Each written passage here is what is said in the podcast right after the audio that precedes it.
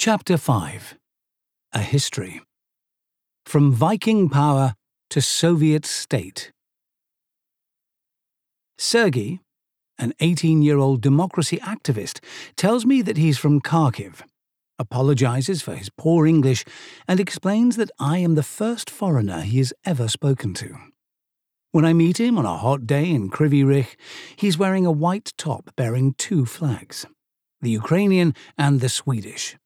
Above them reads the name of the Cossack hero, Mazepa. The top? Well, Mazepa and Karl XII fought the Russian Tsar together. Sweden was on our side. They lost, but in spite of that, Mazepa is still a symbol of freedom. Or maybe because of it. I'm not sure, but I, I like Mazepa. He says with a somewhat hasty apologetic tone in his smile.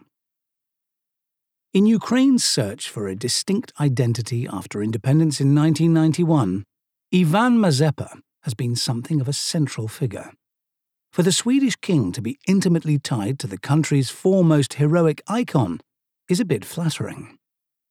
However, Sweden's associations with the country go much further back than the brief alliance that ended with the Swedish fiasco in Poltava 1709. According to early monastic manuscripts, it was Vikings from Scandinavia who formed Ukrainian nationality in its first 10th century efflorescence. Previously, nomadic tribes populated the steppes, forests, and fens Goths, Mongols, Drevlians, Khazars, and Scythians. Greek seafarers built communities on the shores of the Black Sea. By the 600s, Slavic tribes had settled in parts of Ukraine. Kiev is said to have been named after Ki, one of three powerful brothers from a tribe that populated the area at this time. But there was considerable disunity, and the various peoples were often at loggerheads. According to the primary chronicle, The Tale of Bygone Years, written by 12th century monks in Kiev's Pechersk Lavra monastery, the mutually belligerent clans had grown tired of war by the 800s and were in dire need of peace and the rule of law. The tribes agreed to seek a ruler from the outside and appealed to the Norsemen, who regularly sailed from Scandinavia along the Dnieper towards the Black Sea and Constantinople. These warrior traders were called Vikings in Western Europe, but were on the eastern shores of the Baltic known as rowing men. Ruotsi due to their typical means of travel in longboats. In Kiev, the name evolved as Rus or Ruses. When the ice thawed each spring, they would head south with cargoes of pelts, wax, slaves, and honey, the long journeys made possible by a sophisticated logistics and organizational system well ahead of its time. The primary chronicle tells us that it was one of three brothers from the tribe of the Swedes, Chieftain Rurik from Roslagen, who was chosen to govern Kiev by the housecarls in Novgorod in the north, in modern Russia. In around 870, Rurik appointed as local ruler one Askold, who is normally referred to as the first Viking prince of Kiev. His grave nowadays has pride of place in the centre of the town that the Norsemen once called Schönegard. The river channel around Kiev is surrounded by islands, tributaries, and hills that rise majestically along the banks of the Dnieper. It is easy to conceive of a one time environment that welcomed settlement, industry, cultivation, hunting, and transport. An economic hub arose here, surrounded by the kingdom of Kievan Rus, Kiev Rus, which would subsequently be described as the cradle of all East Slavic people. Kievan Rus would also eventually lend its name to Russia, the land of the Rus in the north. Moscow is Russia's heart, St. Petersburg its head, Kiev its mother, and Novgorod its father, as the Russian saying goes. According to some historians, the primary chronicle overstates the community building role of the Scandinavians.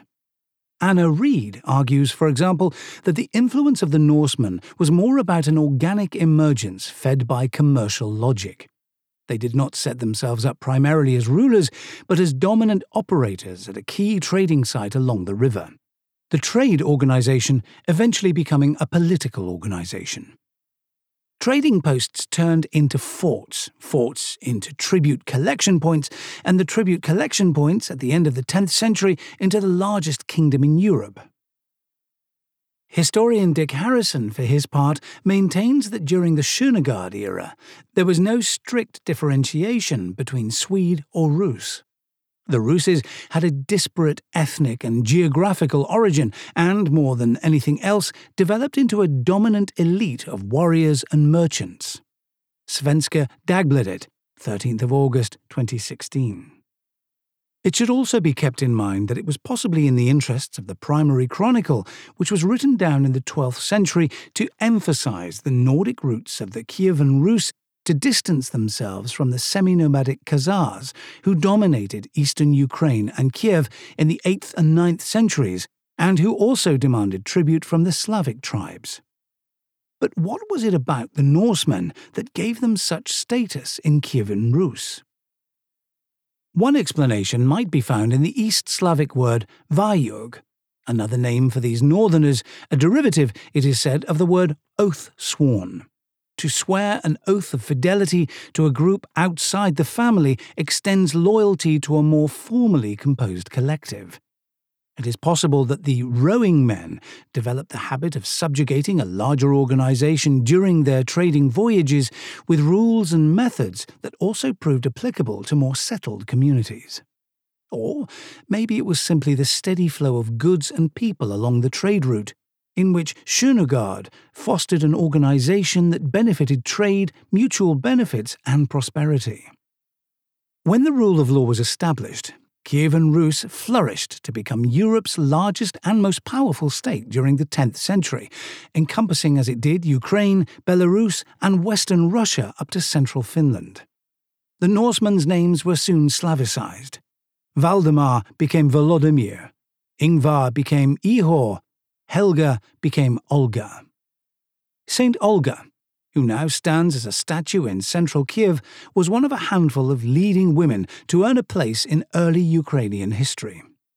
Of Viking birth, she was married to Ihor, ruler of Kiev. In the 10th century, Kievan Rus had a complex relationship with the Drevlians, who were based in the forested regions west of the city. They had fought with the Kievan Rus against the East Byzantines, but had then killed Ihor, after which they sought to unite the tribes through marriage with his widow. Olga received the group of envoys who delivered the message, only to promptly have them tossed into a pit and buried alive. She then sent out word north that she accepted marriage to the Drevlian prince, but on condition that they send a worthy assembly of leaders to escort her on her journey. When a group of eminent Drevlians arrived, Olga ordered them to bathe themselves thoroughly before they could partake in the welcome meal. Once the men had entered the bathhouse, it was locked from the outside and burned down. Kievan Rus's troops then rode to the Drevlian town of Korosten, where Olga, after weeping at her husband's grave, ordered them to dispatch the men of the tribe in a shock slaughter after nightfall. Olga fortified the kingdom and at some time in the mid 900s converted to Christianity, making her the first Christian leader of Kievan Rus. Rurik's descendants became an ethnically mixed elite in Kievan Rus. However, the link between Scandinavia and the rulers of Novgorod and Kiev was still alive even into the 1000s. Olga's grandson, Volodymyr, Valdemar or Vladimir, ruled Kiev from Novgorod in the 970s. After receiving word that his brothers in Kiev had murdered a third brother and were now threatening him too, he fled to Scandinavia. A few years later, in 980, he returned with Vikings from the de facto Norwegian ruler Hakon Sigurdsson to seize power in Novgorod, followed by the Kingdom of Kiev, which subsequently flourished under his rule a new wave of Vikings travelled southward, this time not as traders, but as warriors to fortify a sizable kingdom. In the 15 years that followed, enemies were subjugated at all points of the compass. Khazars, Bulgars, and Pechenegs in the south, and Polans and Drevlians in the west northwest. Outside Volodymyr's castle stood wooden sculptures of Slavic divinities with wonderful Tolkien esque names Perun, Dashboch, Striboch, Simargl, and Mokosh. But the age demanded a modern, unifying religion. Volodymyr opted for Greek Orthodox Christianity, the religion observed by the most influential power of the time, Byzantium. In 988, Volodymyr ordered the statue of the thunder god Perun to be dragged down to the river and beaten with sticks. The castigation was duly meted out and was followed by a mass baptism in which the people were inducted into the Christian faith. Volodymyr the Great, as he came to be called, ruled for a full 35 years as Kievan Rus grew into a major power. During this epoch, its northern ties became gradually threadbare, much to the benefit of the European mainland. A victory in the west against the Yatvingians, a Baltic tribe living in modern day Lithuania, also gave Kievan Rus access to the Baltic Sea. Volodymyr's son was Prince Yaroslav the Wise, during whose reign in the early 11th century the Russkaya Pravda, the Rus's justice, was established being the legal code upon which legislation in both Kievan Rus and Russia was ultimately based. The code established feudal relations and serf rights, property ownership, and penalties for a wide range of crimes. It also limited the rights of blood vengeance so that it only applied to the perpetrator and his immediate family. The fact that Russian justice has its roots in Kievan Rus is one of the main reasons why Russia sees Ukraine as a, let's say, organic homeland. If Volodymyr's reign had been the age of conquests, Yaroslav's was an age of establishment and the formalization of the kingdom's power and rules. In 1037, Yaroslav built the Sophia Cathedral in Kiev, the cardinal monument to its golden age. The cathedral is still a symbolic centre of the city, even if its facade has been replaced by the architectural aesthetics of later times. Yaroslav's death heralded the dissolution of the kingdom of Kievan Rus. Local princes established thrones in its various regions. Trade routes shifted westward, and Kiev increasingly became a medieval periphery basing its power in other larger kingdoms.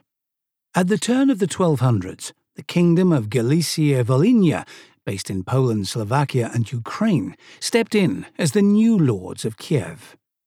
However, the definitive death blow to Kievan Rus came in the middle of the 1200s as Genghis Khan's grandson Batu Khan swept westwards with his Mongolian hordes and in 1240 laid siege to Kiev from the Batyeva Hill to its west. At the end of November, the Mongols advanced and set up catapults, which spent a week punching holes in the city's bulwarks. The ensuing butchery of the city's 50,000 denizens left a mere 2,000 souls alive. The city was plundered, almost all of its 400 churches were burned to the ground, and when the Mongols moved on, Kievan Rus was left to its fate as a languishing backwoods. The Dnieper had lost its key role as the primary transportation route, and Kiev's status as a religious centre was transferred from its Lavra monastic complex to Moscow.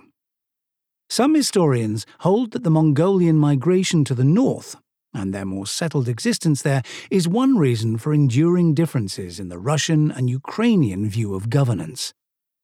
By the time the Mongol Empire collapsed in the 1500s, its despotic methods of exercising power had taken root in Russia. Ukraine, on the other hand, as Anna Reid and Richard Pipes observe, had been more influenced by the new rulers approaching from Western Europe. In Moscow, the notion of legitimate autocracy was cemented into permanency. Moreover, in Kievan Rus, ecclesiastical and political power were kept separate in a way that was alien to the north. The 1300s saw the eastward expansion of the Grand Duchy of Lithuania. Kiev was absorbed in 1362, but the Lithuanians had neither the military strength nor the ambition to completely colonize and convert its new territories. So it left the peoples on the fringes free to select their own mayors and judges. Western Ukraine, Galicia, and Volhynia ended up belonging to Poland which also enjoyed long lasting influence there. For example, Polish nobility rights were conferred on Kievan Rus's lords, even though they were to retain their own ethnic distinctiveness. The Russian or Ukrainian identity that existed during these centuries was not primarily based on language, but on the Orthodox faith, as distinct from Polish Catholicism. At the end of the 1300s, the Polish Lithuanian Commonwealth was established as a combined force against Germanic tribes and Mongols.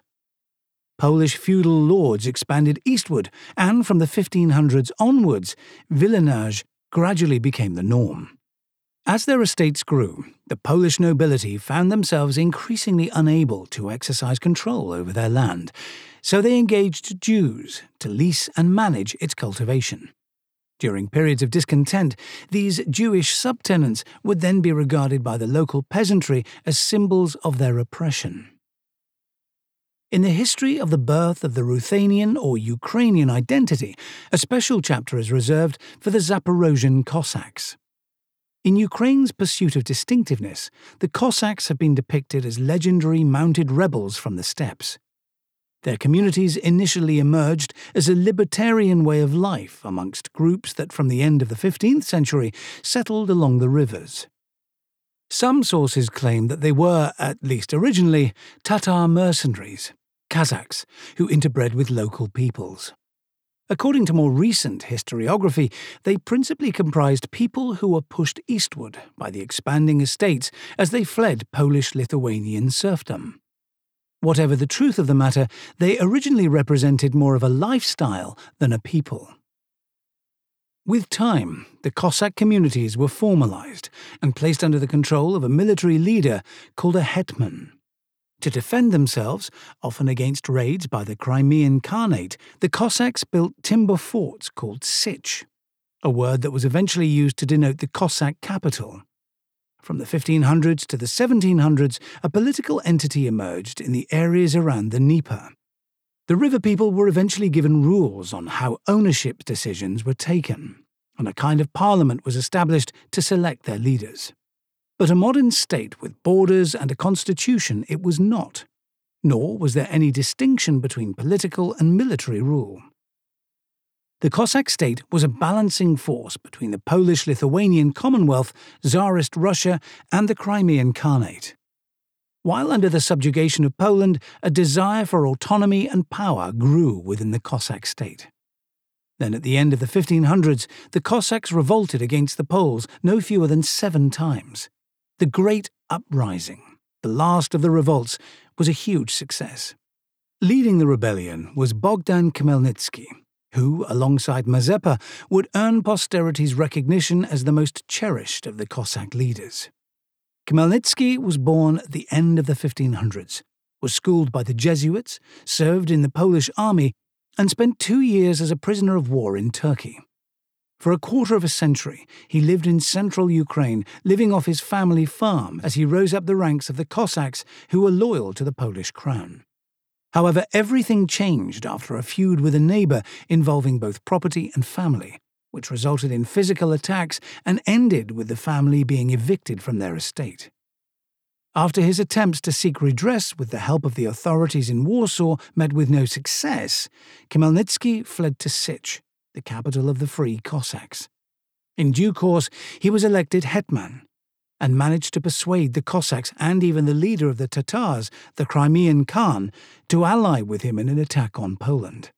The support from Khan Islam III Giray was decisive, since the Tatars had a large cavalry, which the Cossacks, contrary to popular belief, lacked.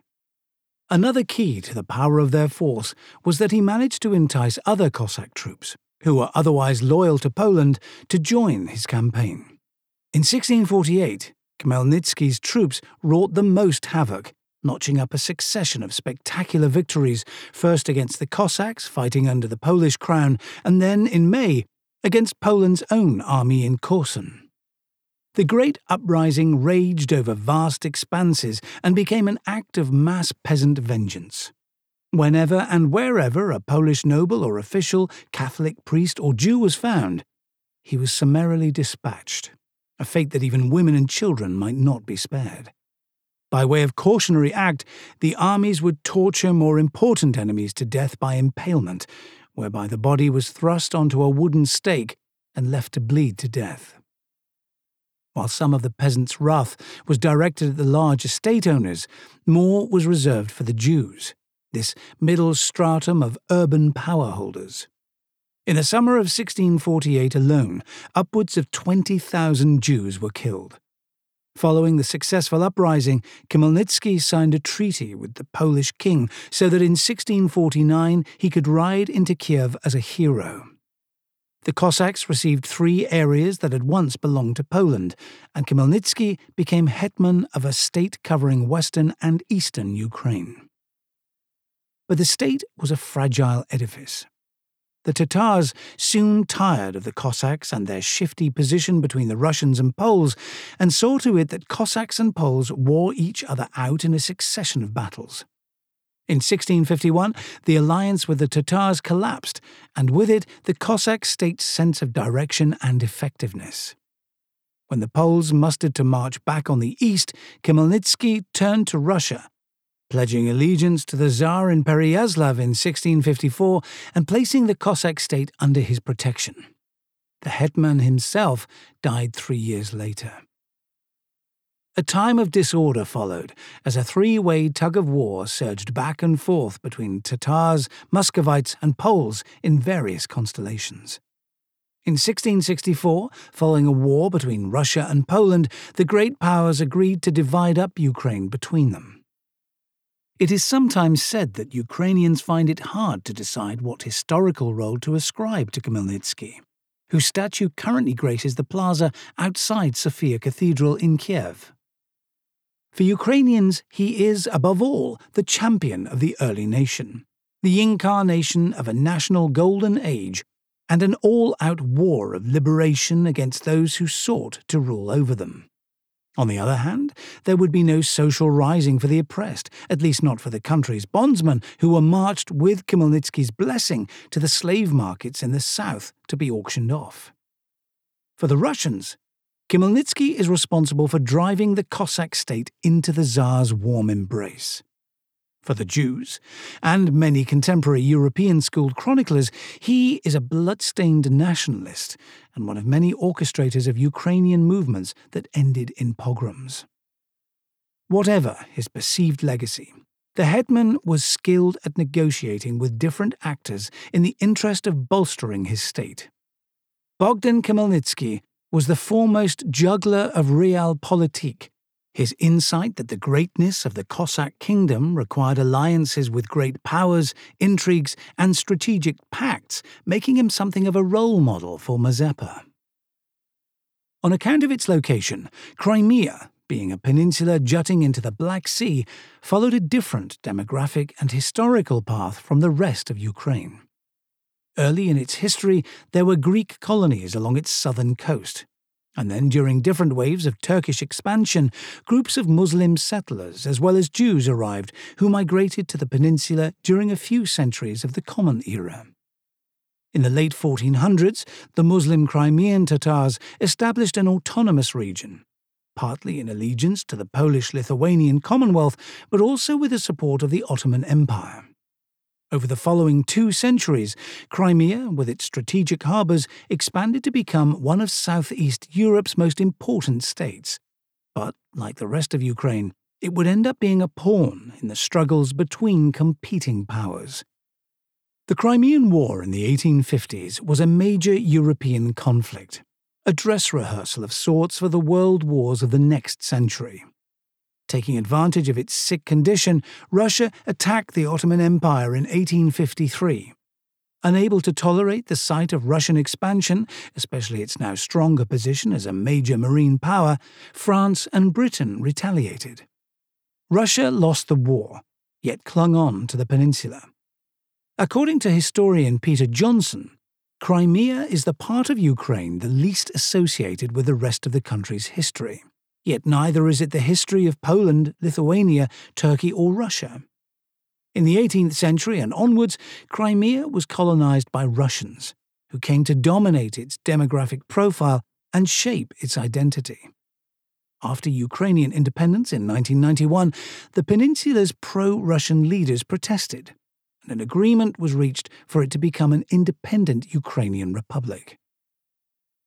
During the 1600s, Russia and Poland had each laid claim to its own part of Ukraine.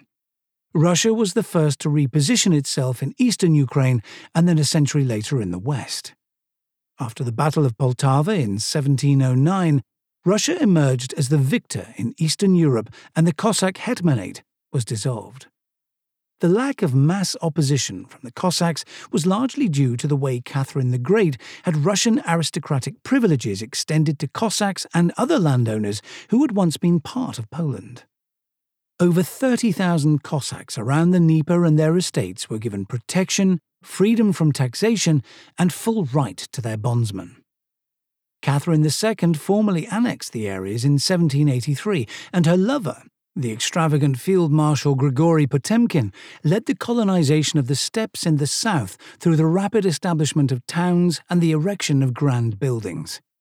The fact that Potemkin's building project was largely a decorative facade to impress Catherine the Great on her triumphal progress in the south gave rise to the term Potemkin Village. It is a moot point amongst scholars just how fair this scurrilous term is, because the colonization with its new builds was all too real in southern Ukraine. On the Moscow Crimea Road, however, buildings had been hastily erected as a display to Catherine II as she journeyed south. Possibly the term nevertheless says something about the priorities of the Tsardom, where pomp could trump durable infrastructure. Then, in the 1700s, the Polish kingdom collapsed and its territories were taken over by the Habsburg Empire and Russia. A smaller part of Ukraine, eastern Galicia, fell to Austria. A new era had taken form.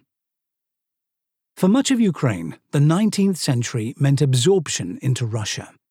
In 1794, Catherine II built the seaport of Odessa on the Black Sea, which grew quickly agriculture spread, the steppes were ploughed into fields, and production skyrocketed. By the outbreak of the First World War, Ukraine accounted for 43% of the world's grain export. Its farmers could purchase land and become freeholders. In eastern Ukraine, industrialization benefited from the access to raw materials, often in collaboration with capitalists and foreign Western experts were enlisted.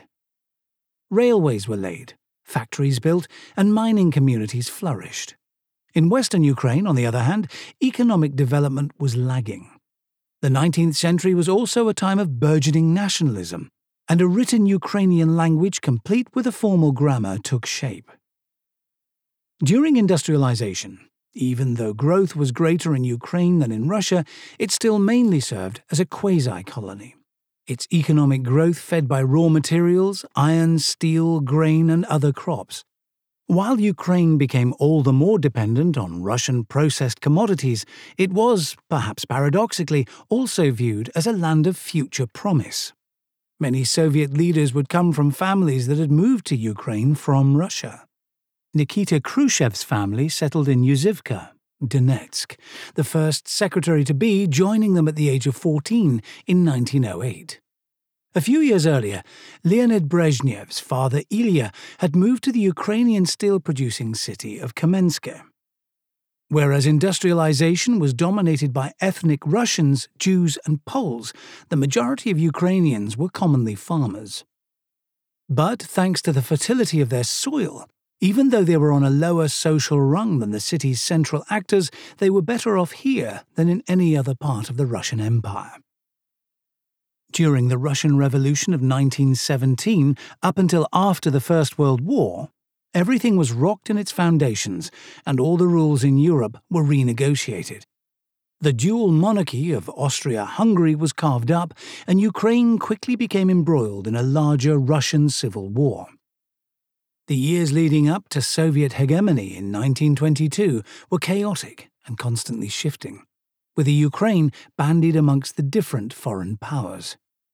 Russia, Poland, Germany all made military and political overtures on Kiev. In Ukraine, two attempts were made to establish an independent state. The Central Council of Ukraine was formed in Kiev in March 1917 with widespread national support, and in January the following year, the country's independence was proclaimed. This was soon followed by a Soviet invasion of eastern Ukraine. The Council reached out westward for a defence pact, and with the help of German troops, Kiev was occupied in March. A short while later, with Pavlo Skoropadsky heading a German puppet regime, a coalition regime led by pro reform Simon Petlura was set up in late 1918. For two years, he tried to lead this ultimately moribund regime. In January 1919, the Russian Bolsheviks invaded Ukraine in an attempt to overthrow Petlura and secure the empire's supply of grain. But in the raging Russian civil war between the Whites and the Reds, Ukraine was initially able to mount a successful resistance to the attack with the aid of the Whites. On the third invasion attempt in December 1919, the Red Army expelled Petlura's forces from Kiev. Petlura then tried to establish a Ukrainian state from Lviv with the support of Poland, but by then much of Ukraine had formally become a political entity of its own under the dominion of Moscow. This epoch, with the slaughter of Poles, pogroms against the Jews, and widespread starvation, was tumultuous and depraved. In 1920, 60,000 opponents of the communist takeover were executed in Crimea.